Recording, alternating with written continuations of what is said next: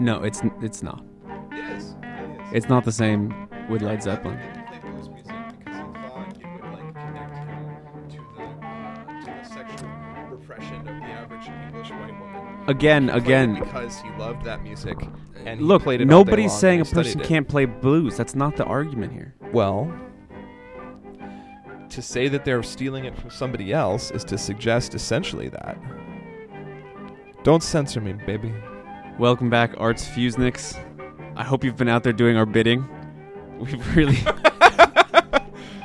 Uh, we would love for you guys to do our bidding. We haven't really indicated necessarily what our bidding is at this particular moment, other than one very specific thing. I mean, I've been doing subliminal messaging since, since day one. I've been waiting for people to join the Air Force like this entire time. I don't know why anyone hasn't taken me up on it. Seriously, go get your wings, everybody. Um, no, but we would love for you guys to contribute monthly. You don't have to give a lot. Five dollars a month, five to six dollars a month. If if we get enough people doing that, the Look, Arts Fuse split can the hire difference. all kinds of people. Five fifty. Yeah, even five dollars and fifty cents a month. Honestly, I mean, we we could use uh, a full time web editor. We could use a full time copy editor. We could use um, a full time graphics editor. I mean, this is the kind of thing where you know the Arts Fuse can't do everything by itself. And if you guys like what we do, we try really hard to please you, to give you interesting stuff, to write well, and to give you guys an exposure to musicians and movies and dance productions and books that you otherwise might not get any exposure to if you just follow the mainstream media. And so, since we're independent, we want to stand on the shoulders of the giants, and that's you. So that's enough business. That's enough us begging and, and groveling. But if you want to help us out, you can go to our Patreon or you can just go to the Arts Fuse and donate right to the magazine. But if you donate to the Patreon, it tells my boss that it looks like I know what I'm doing. Yeah, which is pretty important. We have, I think, three donors right now. Did we go up to more? We have the, a, a trinity of donors. Yes, Yes. yes, We have uh, the father, son, and Miss Boudreau. yes, we do. Shout out to Dorothy Boudreau, by the way. Dorothy Boudreau, if you're listening, We love you. I'm sorry for swearing so much. Oh, Dorothy loves swears, Okay, that's right. yeah. but she hates drugs. Well, we don't. It's a good thing we don't do drugs. It's a good thing we don't do any drugs. So yeah, for Thanksgiving, for the holiday season, you can uh you can let us know how much you give thanks in the form of dollars. So we've got a doozy for you. We've got a lot going on right now. We've got a lot going on. I'm just gonna rifle through a few of the things that are just up on the fuse right now. Unless Matt wants to start with anything, anything uh No, interesting away, or Luke. cool going on in your life or anything like that. Silence. Fire away, Lucas. The American Repertory Theater. Robert Israel thinks extraordinary. It's not so extraordinary. Uh, it's a play that's. It's not even a play. It's like a review that's going on at the American Repertory Theater that is basically just doing what we just tried to do, which was ask you guys for money. They rifle through a bunch of plays and musicals and stuff that they've put on, which is a great. It's a great theater and they do good stuff, and we're really appreciative of some of the things that they put on. Sometimes it's good, sometimes it's not. But this is just a really long and somewhat boring advertisement for the American Repertory Theater there in Cambridge. There are some really stellar performances, though, some good singing. For instance, a spellbinding moment when Brianna Marie Parham croons Summertime from the Gershwins' Porgy and Bess.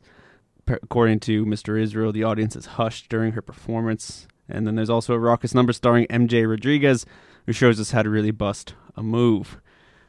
Kathleen Stone has a great review up about uh, something about called Among Women.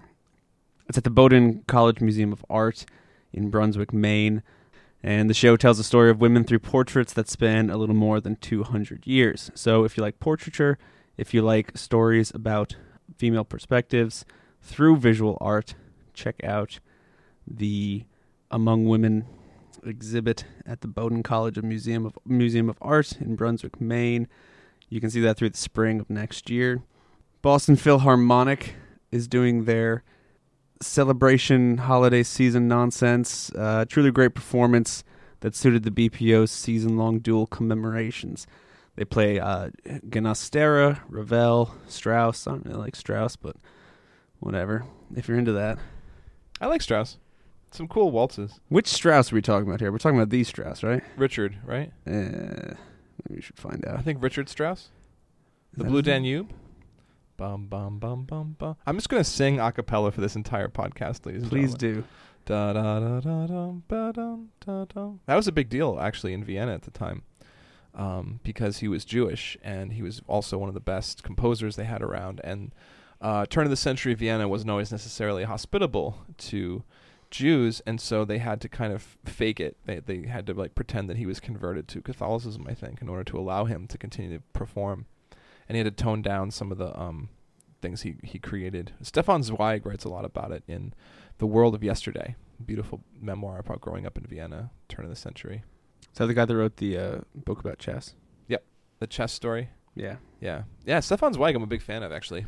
He's good. I like him. He's a major influence on the Grand Budapest Budapest Hotel. Right, because it's that sense of like old Europe and um, kind of the grandness and the uh, sophistication, but of course with fascism coming around the bend, and the end of that cafe society with really witty intellectuals and erudition and, and beautiful paintings and beautiful buildings. Romantics from another era. Yeah, yeah, and how that's all crumbling, and Stefan Zweig had to see that right before his eyes. And then of course the communism, Mm-hmm. which I don't I don't know why everybody thinks was bad, but I doubt I doubt the Boston Philharmonic Orchestra is playing the Blue Danube though, which is like Is that not it? that's uh no uh you can get um held. Okay. Held. By the way, Jonathan Blumhofer. Yeah. Is he the one reviewing that? Oh yeah, uh, it's it's Jonathan Blumhofer's. Let's give a shout out to Jonathan Blumhofer. Jonathan Blumhofer, you are covering the classical music scene like it's nobody's business. Like a boss. I mean, I don't know a lot of classical music as much as I'd like at any rate. And I really like what I know of it. And every now and again, I hear stuff that just totally knocks my socks off. And so, even though I'm kind of a classical music newbie, uh, I still want to find out about new stuff. And I, re- I really want to find out what's happening now because I don't just want it to be all like, oh, yeah, Beethoven and Bach. It's sort of like with jazz. Like, uh, Ginasteras, I don't even know if I'm pronouncing that name right. He this piece is from 1953, so like they are doing modern music. Right, and modern classical music, not even the avant-garde aggressive stuff, but just Is stuff- modern classical music a thing? Mm-hmm. Oh, Oh, yeah, yeah. It's more of a genre, but it's being done now. I think so. It's like symphonies written, you know, two or three years ago or something. He did a magnificent series. Blumhofer did on um, contemporary classical music that was just really interesting. I heard a lot of cool stuff from composers I'd never heard of before. I mean, obviously, people in that community would have known them, but people I'd never heard of, and I heard some really fun things that he was able to review and to talk about. And apparently, I mean, most of his reviews are pretty positive. So it sounds like Boston's got a lot of classical juice right now. So I'd really encourage people to check that out. There's a lot of really fun stuff happening in our city.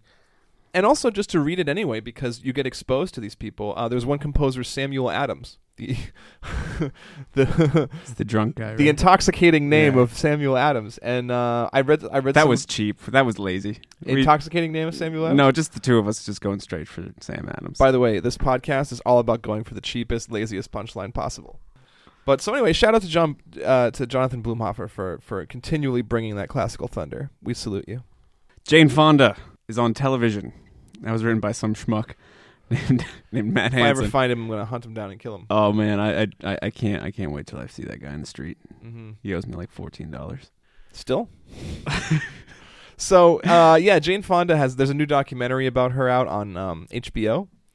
Um, and I don't know. I think we could talk about Jane Fonda for a minute or two. It's interesting for people like us because we're younger, and Jane Fonda isn't necessarily the household name she was back in the '60s and '70s, and so we kind of think of her, if we think of her, as sort of like a I don't know '70s actress that kind of time has passed her by, a workout guru, and we, in a lot of ways you kind of forget that all that celebrity bashing and all that hating on celebrity activists is in many ways kind of gravitates towards her. That's where a lot of that started, or at least continued. And so she caught a lot of flack for her for her anti-war activism. And there's a documentary that talks about her life in, in each of the segments of it. Yeah, a lot of it is shut up and just be Barbarella. We Right. Don't, we don't want to know what you have to say about anything. Right. You're hot. Go be hot. Don't actually challenge the way I'm thinking about anything like this. But And she you're did also- bien. She did. I love that movie. It's a great film. Yeah. By Jean Luc Godard, right after his I Hate the Bourgeoisie full time phase and getting back into making movies that made some Right. sense. And she was also Hollywood royalty. I mean, you know, Henry Fonda, you couldn't get a more sort of um, uh, iconic figure of rugged American masculinity in a lot of ways. So to be Henry Fonda's daughter is to be the daughter of an American treasure in a lot of people's minds. And so for hi- for her to start hanging out with the Black Panthers and to start criticizing Vietnam openly and to start criticizing women's roles in pictures and to criticize gender roles and sexual mores, Henry Fonda himself told her at one point, "If I ever find out that you've turned communist, I'm, I'll turn you in myself. I'm going to get you. I'm going to put you in prison." Yeah. And Fonda was in no nobody's idea of a cold warrior. He was an FDR Democrat all the way. And so him for him to see his daughter starting hanging out with all these hairy doped up freaks, he had it. And so you see Jane Fonda in a lot of ways as being someone who I guess you could argue is is um, pioneering, trailblazing, uh, non non um, compromising. It's arguable that her criticisms as Hanoi Jane Right. were much more valid than than most of the celebrity stuff that goes on today. That's a good point too. I think a lot of it is posturing. Hollywood has turned into such a a, a, a wretched cesspit that no matter who they come out against, it's it's always Safe. Safe. Yeah, to some Yeah. degree. I mean, it's less safe, I guess, for something like Clint Eastwood, but he's a Well, it's a safe topic. And, Yeah. and and like there's always a couple of people like say Jane Fonda who is who are pioneering and actually principled and are, are sacrificing a certain risking a certain amount to speak up. I mean Jane Fonda got death threats. She um, was you know her, her career suffered from it. Her dad's threatened to turn her in. She actually, but she had she stuck to her guns, and in some ways that was maybe negative to the anti-war cause because it made it sound like it was limousine liberalism at its peak and its most irritating. But I think nowadays when celebrities speak out, it's always these sort of pet causes that you know they don't really care about. Um, it's things that they're that you can just see that they're they're they're jour- they're um what do you call it? Uh, not their journalists. They're um publicists. Yeah, things that their publicist encourage them to start telling Johnny Carson that they care about. You know, and so having the pet cause is now like a kind of a mark of status symbol in a lot of ways. Yeah, it's it's definitely fashionable to be part of the political discourse because that's what gets a lot of the clicks and gets people noticed. But like Helps you build your brand. it's it's dumber for somebody like Roseanne now to be all Up in arms about it. up in arms about it when you know she's completely abandoned. She, she basically did like what what Democrats did in the '90s, Right. which is uh, abandon your liberal FDR Democrat type roots and say, Mhm. well, we're just going to go after the financial markets and uh, we're the party of the rich people now.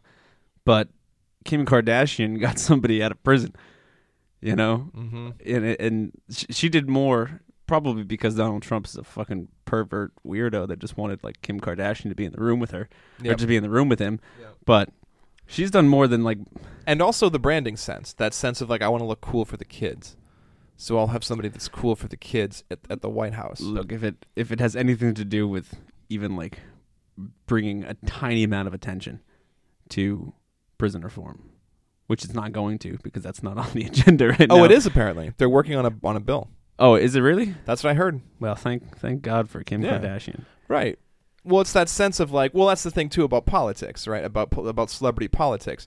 Everybody hates celebrities. Everybody hates the beautiful people talking about politics until it's their beautiful person talking about their issue. So like the right wingers can't stand it when Jane Fonda or whoever speaks speaks out, but when Clint Eastwood has something he wants to say, they fall all over themselves to support Clint Eastwood. He he pulled up like a full Beckett play. Yes. a Beckett play as performed by Grandpa Simpson Right. at the Republican National Convention for Christ's sake. Right. I mean, not like some weirdo little podcast in the middle of nowhere like look, us. Look, talking to an empty chair Yeah. is basically what I feel like I'm doing right. pretty much more like an empty suit honestly um, and you know and that was also that apparently mitt romney's staff the guy who was running mitt romney's campaign vomited after mitt Cr- That's after amazing. eastwood started it up. He literally ran over to a wastebasket and just tossed his cookies. It was just why who gave him what who gave him the, the clearance so it's that it's that opportunistic quality of like well we shouldn't let celebrities get involved in politics. Oh well you know but dirty harry can say what he wants.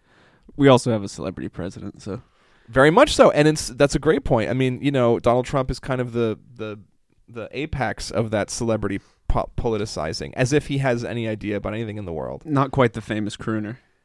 Right, right. Not quite Johnny Gentle, but almost there. Right. Well, the thing about Johnny Gentle is that he's very OCD, which I guess Trump is too. He's obsessed with cleanliness. He is. He he literally will say things like "shit" in like a terrified voice during his speeches and stuff. He's also the only president ever to do a kick, a kick, uh, a mic mic stand kick. Trump's also kind of a germaphobe, though, isn't he? He is a total germaphobe, Yeah. apparently. Yeah.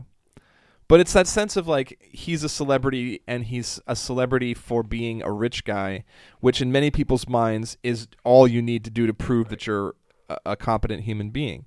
But so it's interesting also, and this is where I, I talk about this with um, Jane Fonda a bit uh, about Jane Fonda, is that so in the 60s, 70s, she really is walking the walk. She's married to um, Hayden, Tom Hayden, SDS. not the compromise, second draft of the Port Huron Statement Right. and so and they really were i mean they you know they they they were walking the walk their son's like look i learned how to be potty trained in war zones so good for her i really applaud her for that but what's interesting is is that tom hayden is a very well respected guy he's written a lot of books whatever she's the breadwinner because of her workout tapes and that's totally selfless on her. I don't I don't judge her on that at all. She gave the money to the to the radical organizations they were affiliated with. She did that to help people out. Good on Jane for that. I just think it's really funny how you know the like radical, studious, uh, activist, intellectual person still grinds away, grinds it out, writing books that ten people will read. Jane Fonda teaching women to get rid of cellulite, New York Times bestseller, right? Um, just creates the home video market. That the vanities and the insecurities of the middle class are actually where you strike gold when you're even when you're coming at it from a radical perspective is quite a quite an interesting little paradox there. And so that's great. I, I don't fault her for that, but I do think it's a little interesting. I say this in the review that even after she's doing all this, uh, all the the workout tapes and making lots of money off of it, which is definitely something like you would find in Infinite Jest, Even after all that, it sound that is where the concept of public personal branding really starts to kick off because it's not just a workout tape and it's not just a way to make some money for radical groups it's also a way for her to ch- reinvent herself in the public mind then you have those soft focus interviews on 20 on 2020 with Barbara Walters or whatever and they're like do you regret what you said in the 60s and she becomes this sort of famous for being famous at that at that point which is interesting. And then in the 90s, when she starts marrying Ted Turner, it's all about celebrity as political statement. So you can agree with it, disagree with it, whatever. It's just that's where that trend in some ways started to to flow. So it's funny how in the 60s and 70s the political is personal in the sense that I don't care if my dad yells at me and my, you know, movie star icon father tells me he'll put me in jail for hanging out with the Black Panthers. That's I respect that. And then 20 decades later, it's oh no, we're going to go to the party with the that will have the UN ambassador and Henry Kissinger and you know novelists and Gore Vidal will be there and that'll be our way of having this kind of national international influence. So then when she's narrating her life in the documentary done by HBO, at times, and I only say she walks the line on this, I'm not trying to accuse her of it wholesale, but at times it sure sounds like her narrating her own life back to us becomes in some ways a branding exercise. It's her kind of curating her sense of her personal history for our consumption. So that was that. I, once I started thinking about that, and she's how she's kind of airbrushing a lot of her um, her life. Uh, I was a little bit dubious about it, and I finished the review by with what I literally did, which is to turn, which is after watching the film, I turned to the person sitting next to me, who is an accomplished, uh, strong, independent woman, and I said, I don't know. Do you think Jane Fonda's a role model for women? Right? Is she like a good feminist hero? And she replied, Absolutely. With no hesitation. So you know what? As far as I'm concerned, that's how to end that discussion from my from my piece. You know, I'm a I'm a man I'm a guy. I shouldn't be telling uh, women what they who they should admire and who they shouldn't. And you know what? If someone decides that Jane Fonda's life is actually a really good example of a strong woman who took her life uh, in her own hands and, and, and chose her own destiny and chose her own adventure, then more power to you. You heard it here, folks. First, lean in. Michael Moore has a new film out called uh, Fahrenheit 11.9, Yep. which is the uh, the date of uh, Trump's election, and he was recently talking to uh, Jeremy Scahill of The Intercept at a special screening of his film, along with uh, Night at the Garden, I think it is, which is about an American fascist rally at Madison Square Garden in the 30s. Oh, okay. And Michael Moore, in conversation with Jeremy Scahill, says, you know, it's gotten to the point where we should just do what they did and say, screw it. You know, the Democrats are the smart people party, and we need some kind of stopgap here. Who's somebody that everybody likes? And the crowd starts shouting things out. Beto O'Rourke. He's like, yeah, fine. Beto O'Rourke. Run him. Oprah. Oprah. Everybody loves Oprah. Run Oprah. Who cares at this point? It's all about winning. And I, I see where he's coming from. Michael Moore said that? Michael Moore said I this believe Michael Moore said that. and and and I see where he's coming from, but I'm also like, Yeah. no, this is this is a bad way to go because I think I agree with that. one of the things that the Democrats have done very well is have both a lot of success at doing the Republican playbook. Look at the Clinton years; that's essentially what his mo was, and then that's what the Obama administration ended up turning into. That's not what he ran as. Same with Clinton, and then they also have a lot of failure at doing the the Republican mo, particularly in Congress. If the Democrats try to play tough, then they're seen as you know these ultimate anti-freedom, anti-democracy type folks. If the Republicans play play tough, then the Democrats roll over. So I see where he's coming from, though, where he says just win, and because this is kind of like a hail mary kind of moment, I suppose in American politics, where You either that. And and and I can I I can get down with that to some degree, but I'm a little bit surprised. And when I was listening to this interview, Michael Moore just sounds so exhausted. Mhm. And I, I- I think back to the end of when he did Fahrenheit 9/11, and the last line of the film I think is, "I hope you can join me after you watch this film in some sort of struggle, because I'm getting really tired and I can't do it on my own." And that was 10 years ago, and now here we are, and he's made another film, and his point is, in in, in the interview he says, "Look, they're going to keep giving me money to make these movies." if they continue to show that they don't do anything. And so he says, who cares at this point? Just get somebody in that can win and beat the ultimate bad people, which is kind of like a really kind of like hyperbolic version of the Democratic strategy anyway. Vote for me because I'm not the Republican. Vote for me because we're the good guys. And I got really sad when I heard that because I do feel like almost feel like Michael Moore is kind of giving up a little bit or he's he's reached a point where he's given up on the idea that his art can do anything political or the purposes of the, the reason why he's been making these films about gun control, about healthcare, about capitalism, about the financial crisis, about a political system that because the people that give him the money to make the movies know that they're not going to do anything because we're not going to leave the theater in some Brechtian uprising because we've seen this thing, they're just going to keep letting him make his movies. I think that also undercuts his own argument. If the celebrity from the quote unquote good side is allowed to win, they must be allowed to win because it's not going to change anything.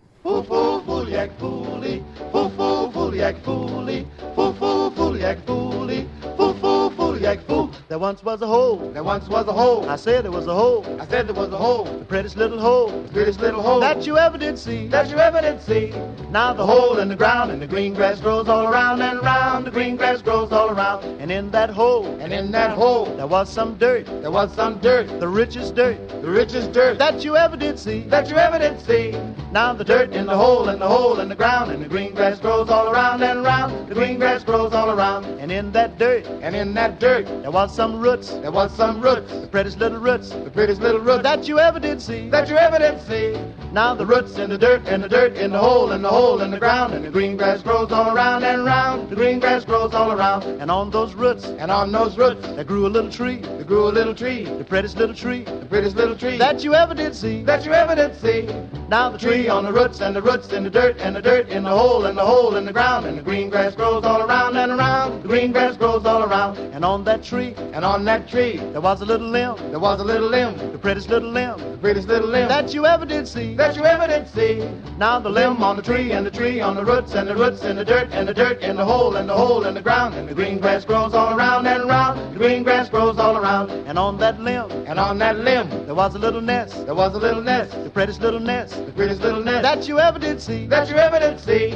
Now The nest on the limb and the limb on the tree and the tree on the roots and the roots in the dirt and the dirt in the hole and the hole in the ground and the green grass grows all around and around. The green grass grows all around. and in that nest, And in that nest there was a little egg, there was a little egg, the prettiest little egg, the prettiest little egg that you ever did see. that you ever did see. Now the The egg in the nest and the nest on the limb and the limb on the tree and the tree on the roots and the roots in the dirt and the dirt in the hole and the hole in the ground and the green grass grows all around and around.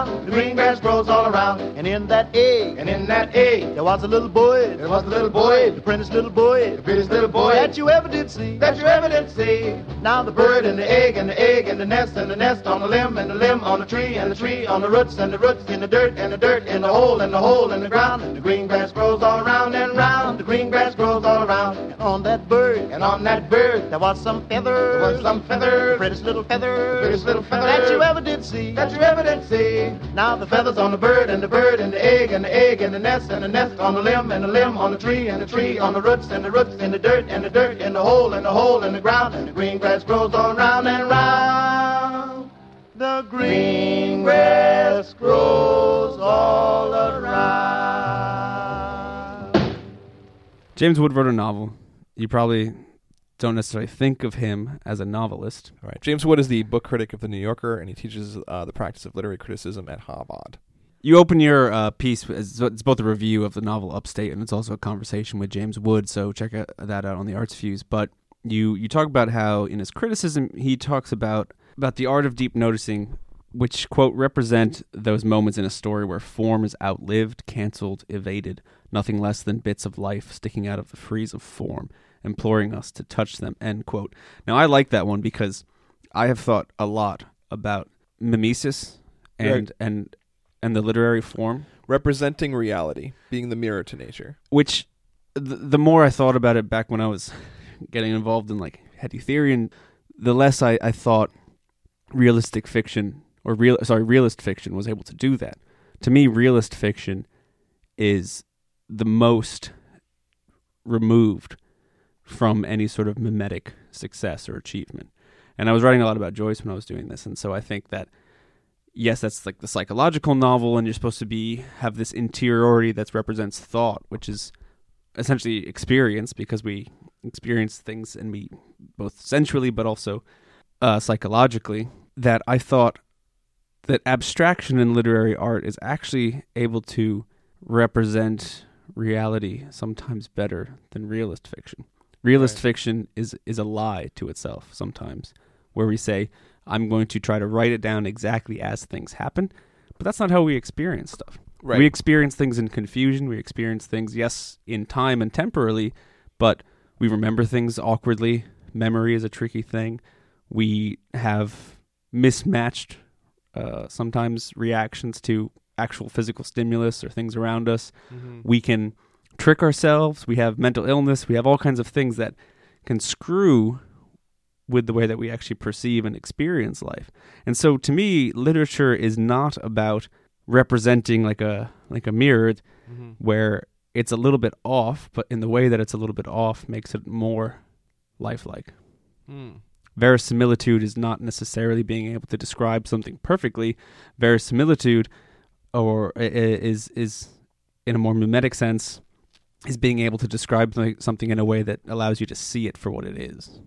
Yeah, I mean, we talked about that, and and in the novel, there's, I think that's a really interesting insight because in the novel, there's a, it, it's basically just a family story about a father from England coming back to visit his daughters, and one of them's going through kind of an, an emotional crisis because she's had some relationship trouble, and one of them is a very go-getting, high-powered music executive. The other's kind of a gloomy philosophy professor. She lives upstate, and so he goes up to kind of get in touch with her again.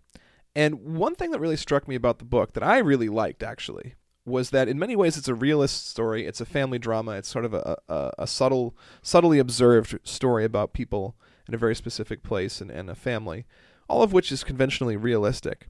terms, right? Realistic dimensions. But what I thought was interesting was that there are several scenes where conversations are struck up with strangers, for example. And there's a scene where the uh, the character, the the father character, is talking to a woman at a bar in a hotel, and you kind of think something's going to happen. It seems like it's going to lead somewhere. All the narratives that we're used to tell us that no side character comes in without having a purpose, for example, and the the conversation just kind of dissolves in this wonderfully realistic way. There's tons of times where you talk to a random person for a few minutes and then it just ends like that.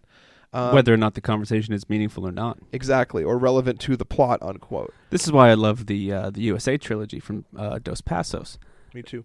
You had this character that you followed along some somewhat, you know, exciting and you know adventurous kind of narrative for a, a couple of chapters, or he would show up every once in a while, Right. and then he'd be gone on page 100, and you'll get to page 350, and he's never come back again. Right. 'Cause that's what life. That's what happens in life. Right. That's and this how is life the great big expanse of America. You know, this. You know, people come in and out of people's lives. I just gestured really large there. Yeah, there's a beautifully Yeah. grand gesture. It was this is America from here to the rest of the table. right to the to the to the to the padded From padded wall to padded wall. We're actually doing the entire podcast within a padded within a, a room of padded walls. Right. Somerville Media Center is is also where we get our therapy. But that's Right. what happens. Yeah, you that's know? how life is. We don't ha- it doesn't follow a plot. It doesn't follow a prearranged set of coordinates, right? I It's mean this fizzling moments. yes. And and I find that in a way kind of paradoxically more realistic than anything. Because that's actually how we experience our lives. There's a part where the main character Alan is uh, driving in upstate New York, which he's kind of unf unfamiliar with, and it's these very kind of snowy, icy streets. It's in the wintertime. And so he he has what you assume is about to be a car accident. He skids. He's trying to hit the. He's he's trying to change the, the music on the radio, but he he misses the, the wheel and he misses the turn. And you, it- it's kind of a car accident that isn't really a car accident. He doesn't get hurt. The car doesn't get hurt. He doesn't hurt anybody else. But for a few minutes, he loses control, and then he fixes himself and, and he, he he goes on. But it's those little moments where you don't really know what's going to actually happen one minute to the next, and that felt really realistic. That felt like real re- realism. I tried to um, coin a little term, elliptical realism, in the review to talk about what that is. Wait, hang on, hang on. I got a sound here for that.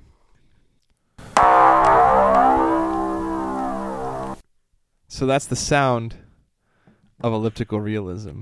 It's just the sense that like you're trying to capture th- that the quality of real life in all of its ephemeral qualities, right? That you observe something and then it disappears. You have a conversation with someone and it doesn't lead anywhere. You lose control in a car, but it's not a car crash. It's those little moments that are real because they're accurate. It's not aliens coming down. It's not people turning into dragons or something. It's real life. It's just real life without the benefit of well structured, highly detailed plot, which is our life. So it's that sense that of of time passing, uh, and of, of of things not having easy, neat plot resolutions. He references a little bit of a quote here from, or a little bit of a phrase from Saul Bellow. It says, it's a wonderful phrase where he's talking at Lake Michigan, which is so enormous it's like a sea. And Wood says the phrase is, quote, the blue teeter of it. Yeah, When, you know, you don't really know what that means. yeah, It's just the, the, the immensity of it causes some kind of dislocation, some kind of uh, uh, like inner ear problem, like a little imbalance. yeah. And that's what fiction does. sure. Uh, it's it's being able to. This is why I think poetry is probably like the more uh, the, the the more the superior form here. Sure, But because it's a little bit more ethereal. yeah, and but just something like the blue teeter of it, whether or not that's actually the line or whatever. It is. also, that's, when that's you the phrase yeah, he, he brought yeah. up. Yeah. But also, when you read this interview, you have to believe that James Wood actually talks like this, like in paragraphs and full sentences with complete ideas. I don't know how much you know editing you did, so we won't we won't ruin the magic. I had to cut a bunch of stuff. we won't we won't ruin the magic. Maybe there's a uh, a future uh, un- uh, unedited version of the interview coming down the pipe somewhere. We've got the tape of it. Yeah, but but uh, it's it's it's a remarkable interview. It's probably one of the better ones that's actually been on the Fuse. Uh, check that one out. Yeah, when you talk about the blue teeter, I was asking him about how he's a critic. He's known for writing criticism, but now he's venturing out into writing fiction himself. And so he kept he kept kind of referring it to it as kind of a beautiful image, going into open water. There's some moment where you just have to push out into that open water, where it would seem that nothing very much can help you. Sure, you have your reading, what you must have learned about life, about people. Of course, that helps. But in the end, I sometimes wonder whether writing fiction, when you're out in the middle of the water, doesn't have something to do with a mysterious level of self confidence and authority. It's akin, say, to the confidence and authority that a brilliant politician or an actor has. Some people are able to find it, to locate it, and others don't. It's a nice little quote. He's also kind of like patting himself on the back there, but you know. Well, he says that well, I wanted to include a little bit later because he did say this when I was talking to him, and I wanted to include it because he he is eh, well, you'd be pat, he'd be patting himself on the back if he said I've got it, but he says in He the says interview he doesn't actually, he says. I don't really know if I have that. Right. He talks about door to door salesman. Some people can just do that, just knock on a door and just sell you a vacuum cleaner. And he's like, I don't really feel like I necessarily have that, you know. And and what was interesting to me was to hear that as his description of what he thinks it takes to really be able to pull fiction off. And in a way, it's almost um, kind of delightfully wicked because it's like someone Yes. who can sell you their their their line of bullshit. you have to he- he's very critical of writers like David Foster Wallace and a lot of people would say that he's self-indulgent just to, to Yeah. a big degree but Explaining and then over explaining. right, he talks about uh, fiction of of uh, the implication. implication over the fiction of explication and yeah, I happen to think that David Foster Wallace's over explication is part of what makes him great I agree with because- that. because I'm a, I'm a jerk I guess but, but No, because it's like reality needs to be over explained because it's gotten so insane. Right. But at the same time, what he's really actually saying is indulge yourself when you're writing. You know, you have to have that ability to be a little bit seductively wicked, a little bit even towards yourself. Yeah, Whether or not you're selling a vacuum cleaner or if you're selling somebody the idea that you've deeply observed or deeply felt life in some way. Yeah, and that that sense of you can commit to your story and you can you can commit to the the story that you're trying to put over absolutely. And he himself doesn't say that he necessarily always feels that way, but it was interesting in the sense that it's sort of delightfully wicked, and it's also um, kind of encouraging because really, I mean, I don't know, like anybody can sell something as long as they believe in what they're selling. I think. I used to do door to door stuff and I Yeah. didn't believe in it. But I did too. And if you, I didn't believe in it either, but, but Wouldst thou like to live deliciously? yes, yes, oh yes. Buy this, tr- buy this thing from me. Trust me, it'll work. Um, but it's that sense that like anybody can actually do that because I don't know, people believe in all kinds of stuff, right? Like you can you can not necessarily convince someone in the sense of like make them buy what you're selling, but if you believe in an in, in an idea or an image or a story that you have, then all you need to do is to try to summon up your commitment to that story as best you can. And then that then ideally, you know, your ability to write convincing fiction about it will follow. And I think that's kind of a cool democratic mentality. It's not that only the genius who has a once in a lifetime talent and can only see things that they can see is able to write fiction you have to learn how to do it. It's a trade, it's a craft, it's a skill, but at the same time, it's also something that like is possible. Because for a lot of times, myself and he he felt this way too. When you've read a lot, you get kind of intimidated because you hold your you hold this stuff to a really high standard, and you feel like, gee whiz, I can't compare to somebody like Wallace or Joyce or um, T.S. Eliot or or Shakespeare, you know. But to say, okay, well then this is my story, and this is my world of fiction these are my details this is my deep noticing is very empowering i think i, I- took that i took a, a positive sense away from that We're going to take a quick break. Oh, oh. Well, I wonder will I ever get back home? Hey, hey. Ooh, oh. Well, it must have been the devil that fooled me here. Hey. One more down and out.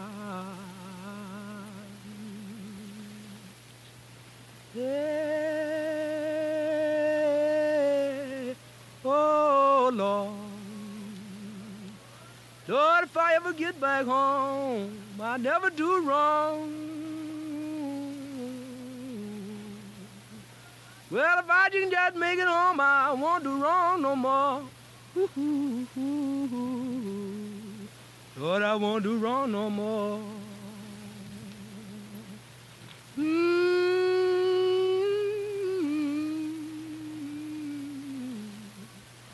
Lord, I left me willing the baby in the courthouse crying, Daddy, please don't go. Lord, I'll be back home. Well,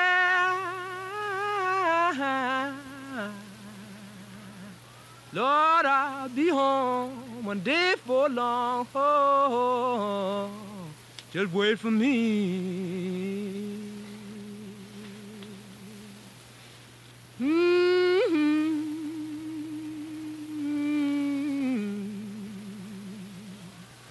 Lord, I've been here rolling, but it stayed so long. Lord, I'm all down and out. My friend won't come and see. Lord, what's done happened to me? Mm-hmm.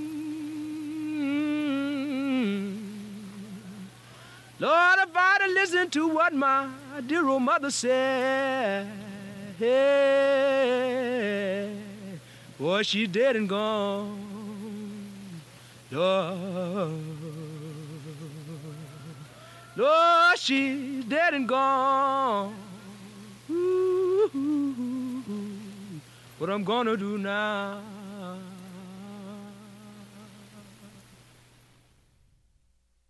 So we're going to talk now about a review of an absolutely amazing CD, an album that's been released by uh, American artist and musician Lonnie Holley.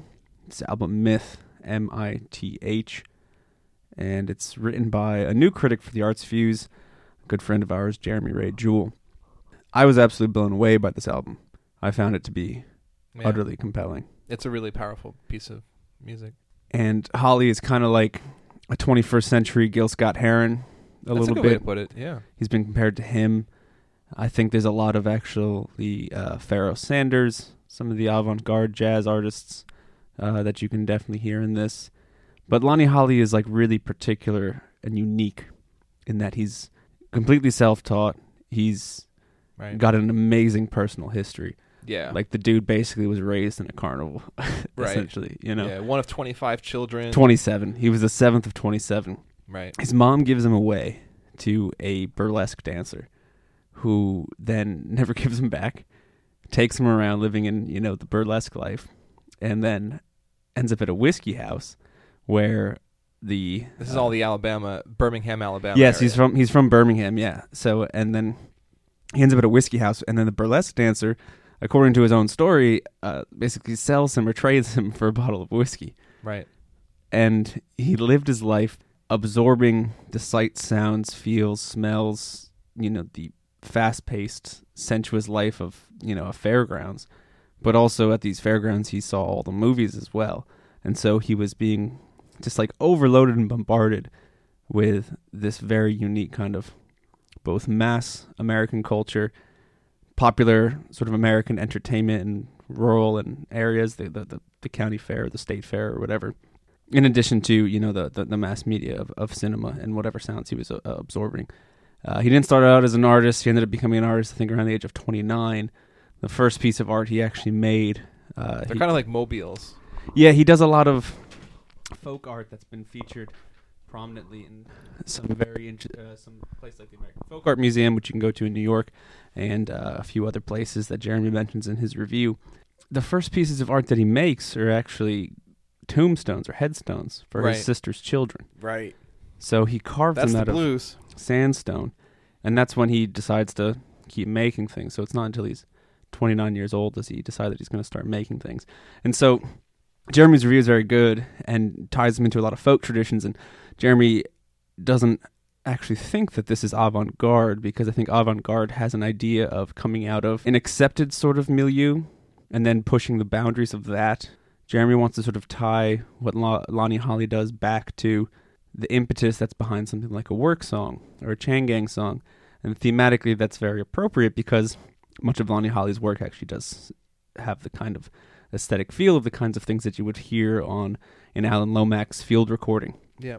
of an Alabama chain gang or a Mississippi chain gang. Yeah, mixed with that sort of like, uh, that sort of um, free jazz feeling. Yes, there's certainly there's certainly a, a I think it's maybe like that searching quality that free Yeah. jazz has that this also has. There's It's reaching for something. it's reaching for something that's beyond comprehension but is completely born from experience. And so Lonnie Holley is very much concerned with the deprivation of black American life, but also the infinite expansive possibilities that every human soul has right. to, to, to ponder and to speculate. And check it out. It's MITH, M I T H, by Lonnie Holley. And uh, we're going to listen a little bit and read from Jeremy Ray Jewell's review of Lonnie Holley's CD MITH from the record label Dust to Digital.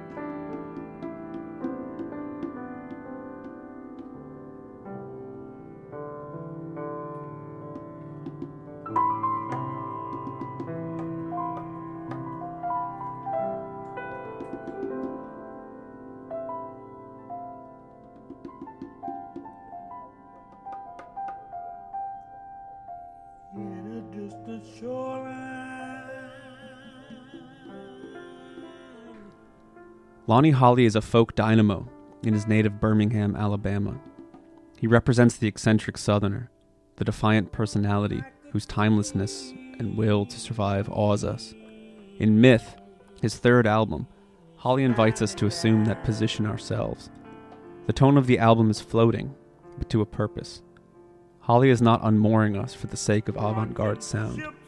He is unmooring us so that we may float on our backs with him, spectating and speculating on the universal mysteries behind our commonplace cruelties and injustices. Ship after ship after ship.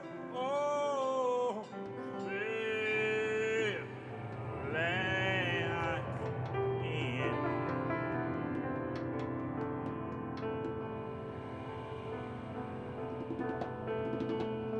Standing in wonder, standing there.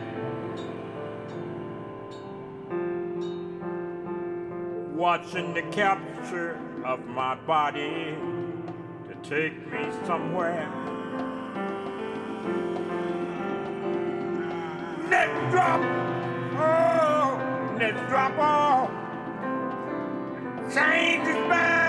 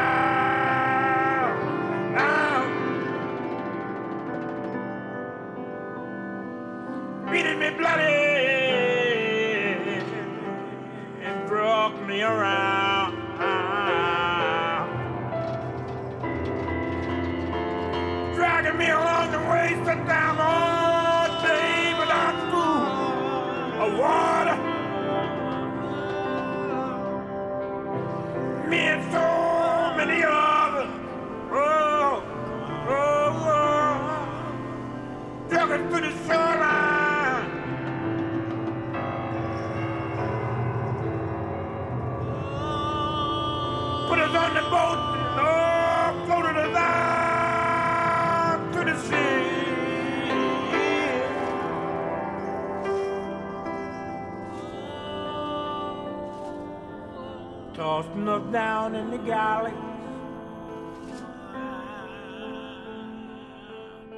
tossing us down into darkness.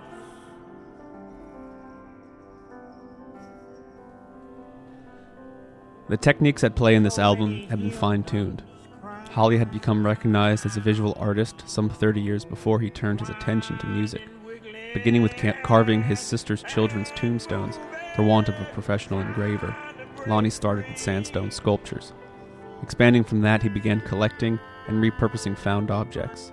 His work has been displayed at the White House, the Smithsonian, the American Folk Art Museum, Atlanta's High Museum of Art, and Birmingham's International Airport and Museum of Art. Yet prior to his visual art, there was the man himself, who may as well be a repurposed object in one of his own collages. His life story is that of a castaway. Born into Jim Crow segregation, raised by a burlesque dancer, traded for a bottle of whiskey, near fatally hit by a car, and more. For Holley, life itself no doubt resonates with an imperative to pick up the discarded and revive it in altered contexts. Just as in his life and his visual art, Holley's music works with found circumstances and found conditions. His vocals have been described as a cross between Leadbelly and Marvin Gaye, but one might do better to compare them to a rough Otis Taylor or R.L. Burnside. Indeed, the voices of Birmingham locals Piney Brown and Adolphus Bell could be compared to Holley's, forged as they all were in the Black Belt musical culture of central Alabama, where the southern Appalachians drop off into the fertile Gulf Coast plains. It is not a coincidence that Holley's label, Dust Digital, specializes in archival style folk releases. Holley's voice is at once his own and rooted in his environments. Its historical residences are deep.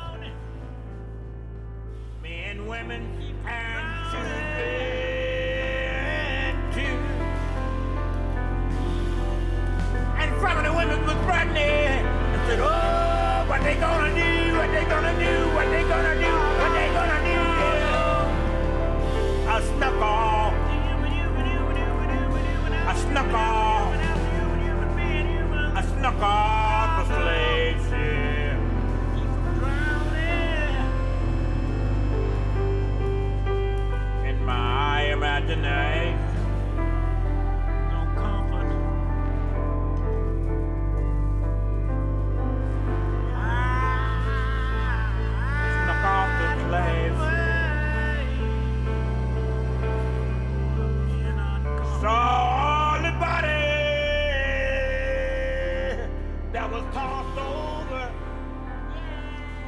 The vocals hover above sparse musical accompaniments, without any recognizable song structures.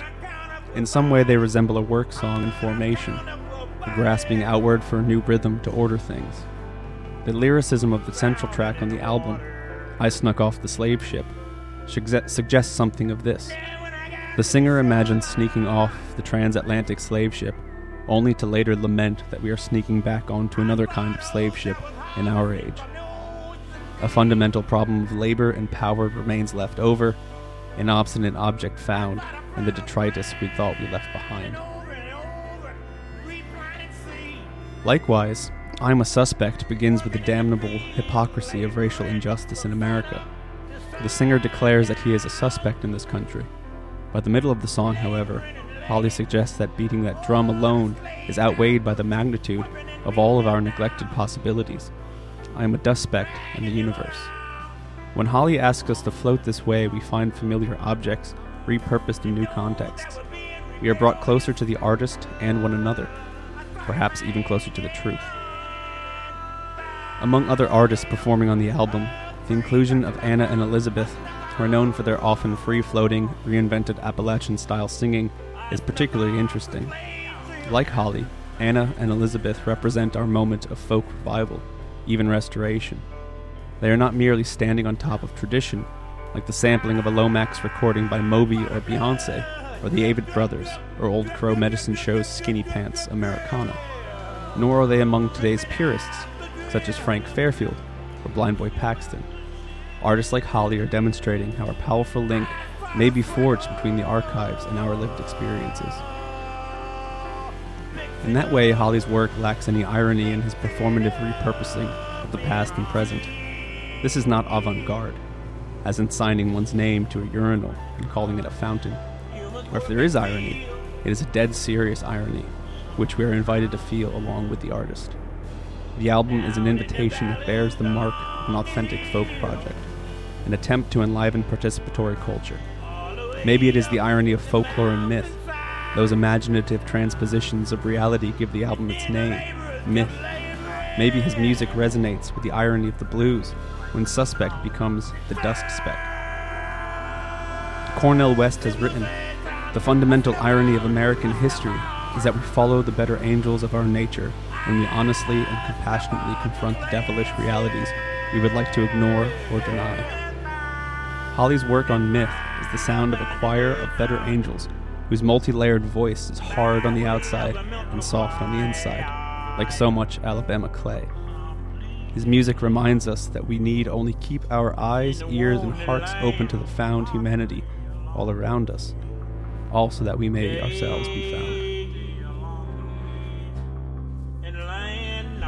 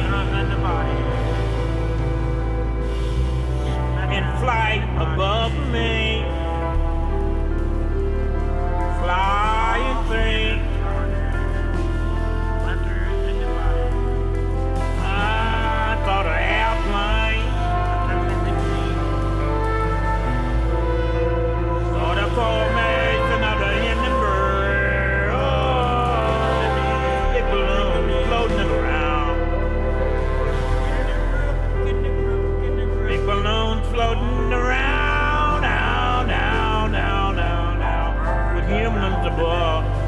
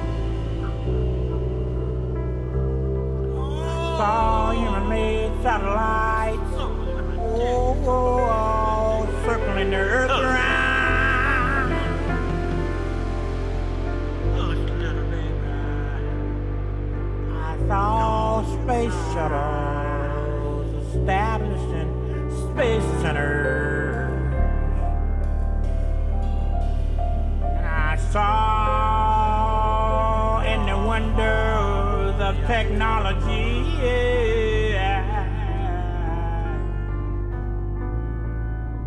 Mirror that reflects that was from Jeremy Ray Jewell's review of Lonnie Holley's new album, MITH. That's M I T H. It's out now. Please pick up a copy. It is truly an astounding album.